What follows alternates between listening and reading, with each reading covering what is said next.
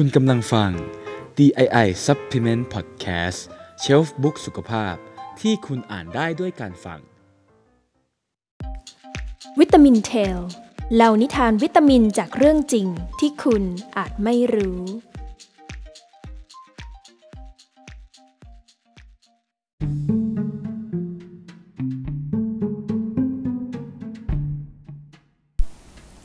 สวัสดีค่ะ วันนี้มาพบกับรุ้งอีกแล้วนะคะ Content Director จาก DI Supplements ค่ะใน EP ก่อนหน้านะคะ เราก็ได้พูดถึงการค้นพบวิตามินนะคะ ในส่วนของต้นกำเนิดค่ะ มาสู่การค้นพบวิตามินเชิงเดี่ยวที่กำลังเป็นที่นิยมมากๆนะคะ ในช่วงก่อนปี 1950 ค่ะแต่ว่าวันนี้นะคะเราจะพาทุกท่านมาสู่ช่วงหลังของปี 1950 ว่าเกิดอะไรขึ้นบ้างนะคะ ในเรื่องของวิวัฒนาการเรื่องของวิตามินต่างๆ นานาค่ะ โดยในช่วงหลังปี 1950 นะคะ เรื่องของวิตามินรวมและโภชนาการค่ะ เริ่มเข้ามามีบทบาทมากขึ้นค่ะ โดยจุดเริ่มต้นเนี่ยก็ไปเริ่มกันที่ประเทศสหรัฐอเมริกา โดยในปี 1970 ถึง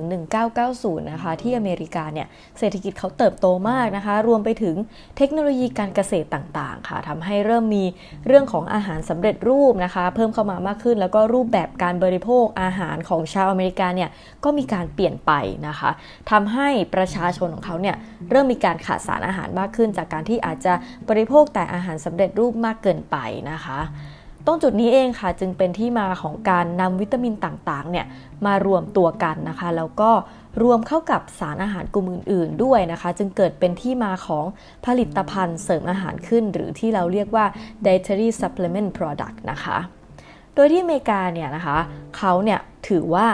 เป็นเป็นประเทศแกนหลักของโลกเนาะในช่วงปีสมัยนั้นค่ะพออเมริกาเนี่ยเกิดผลิตภัณฑ์อะไรขึ้น หรือว่ามีกระแสอะไรเกิดขึ้นนะคะ ประเทศอื่นๆเนี่ยเขาก็จะ ค่อยๆนะคะพัฒนาความนิยมนะคะ เทียบเคียงขึ้นมาเทียบเท่าอเมริกาค่ะทำให้ตัวผลิตภัณฑ์เสริมอาหารเนี่ยจากเดิมที่เขาเรียกว่ามีกระแสนิยมอยู่ที่ประเทศสหรัฐอเมริกา ก็เริ่มแผ่ขยายนะคะไปในประเทศอื่นๆมากขึ้นค่ะ ทีนี้ในไทยเองนะคะก็ถือว่าวิตามินเนี่ยหรือว่าผลิตภัณฑ์เสริมอาหารเนี่ยเป็นเรื่องใหม่มากๆนะคะ ที่เริ่มเข้ามามีบทบาทในช่วง 10-20 ปีนี้เองนะคะ โดยถ้าเราไปดูกฎหมายการก่อตั้งโรงงานนะคะ ที่เขาจะแบ่งเป็นเขตสีต่างๆ ว่าพื้นที่สีนี้ตั้งโรงงานได้ หรือว่าตั้งโรงงานประเภทไหนได้บ้างเนี่ยเราก็จะพบว่า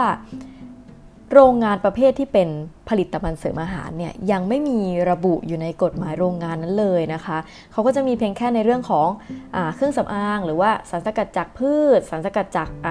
สัตว์อะไรประมาณนี้นะคะ แต่ว่าไม่แน่ใจว่าในปัจจุบันเนี่ยอัปเดตหรือยังแต่ที่ดูเมื่อประมาณปีที่แล้วเนี่ยก็คือยังไม่มีนะคะ กลับไปที่ทางฝั่งของอเมริกาค่ะพอผลิตภัณฑ์เสริมอาหารเนี่ยเริ่มเข้ามามีบทบาทมากขึ้นนะคะ เขาก็เริ่มมีการปรับปรุงนะคะในเรื่องตัวบทกฎหมายนะคะ หรือว่าที่เราคุ้นเคยกันว่าตัว US FDA นะคะแล้วก็มีการเพิ่มหลักสูตรการเรียนการสอนในมหาวิทยาลัยด้วยเกี่ยวกับเรื่องของโภชนาการต่างๆ นานามากขึ้นนะคะ ในไทยเองก็เช่นกันค่ะ กฎหมายของเราเนี่ยหรือว่ากฎหมายอาหารและยาของเราก็จะอิงหรือว่าตามตัวกฎหมายของ US FDA เป็นหลักนะคะ ผลิตภัณฑ์เสริมอาหารที่ได้รับความนิยมในประเทศไทยในช่วงแรก ๆนะคะ ก็จะเป็นในกลุ่มของการดูแลรูปร่างนะคะ แล้วก็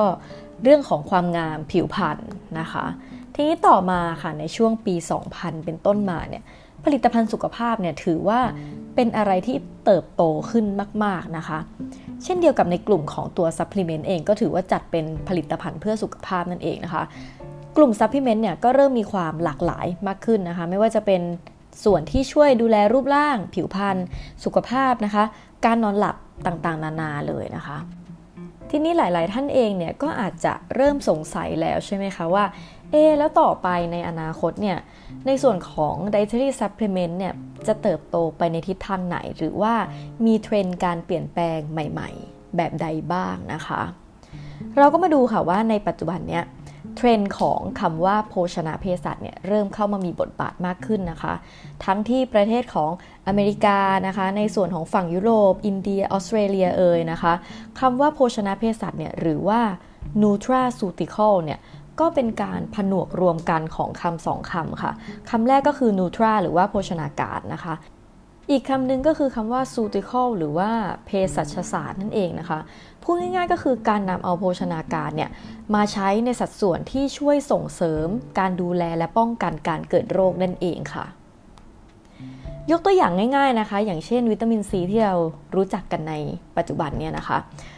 หลายๆคนเนี่ยอาจจะมองว่า เอ๊ฉันขาดวิตามินซีหรือว่าฉันอยากจะกินวิตามินซีเพื่อเสริมสร้างมื้ออาหารที่อาจจะกินวิตามินซีไม่ครบในแต่ละวันนะคะ เราก็สามารถทานวิตามินซีเพียงแค่วันละ 60 มิลลิกรัม ก็อาจจะเพียงพอแล้วนะคะ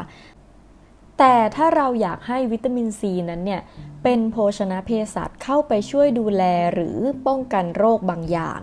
นะคะ แค่ 60 มิลลิกรัมอะบางทีอาจจะไม่เพียงพอนะคะ เราก็อาจจะต้องรับประทานวิตามินซีในโดสที่มากขึ้นนั่นเองค่ะ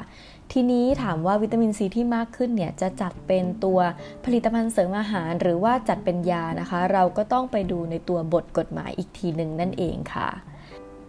สำหรับในตอนถัดไปนะคะ DI Vitamin Tales จะพาคุณไปพบกับเรื่องราวเรื่องเล่าอะไรนั้น ต้องรอติดตามกันได้เลยค่ะ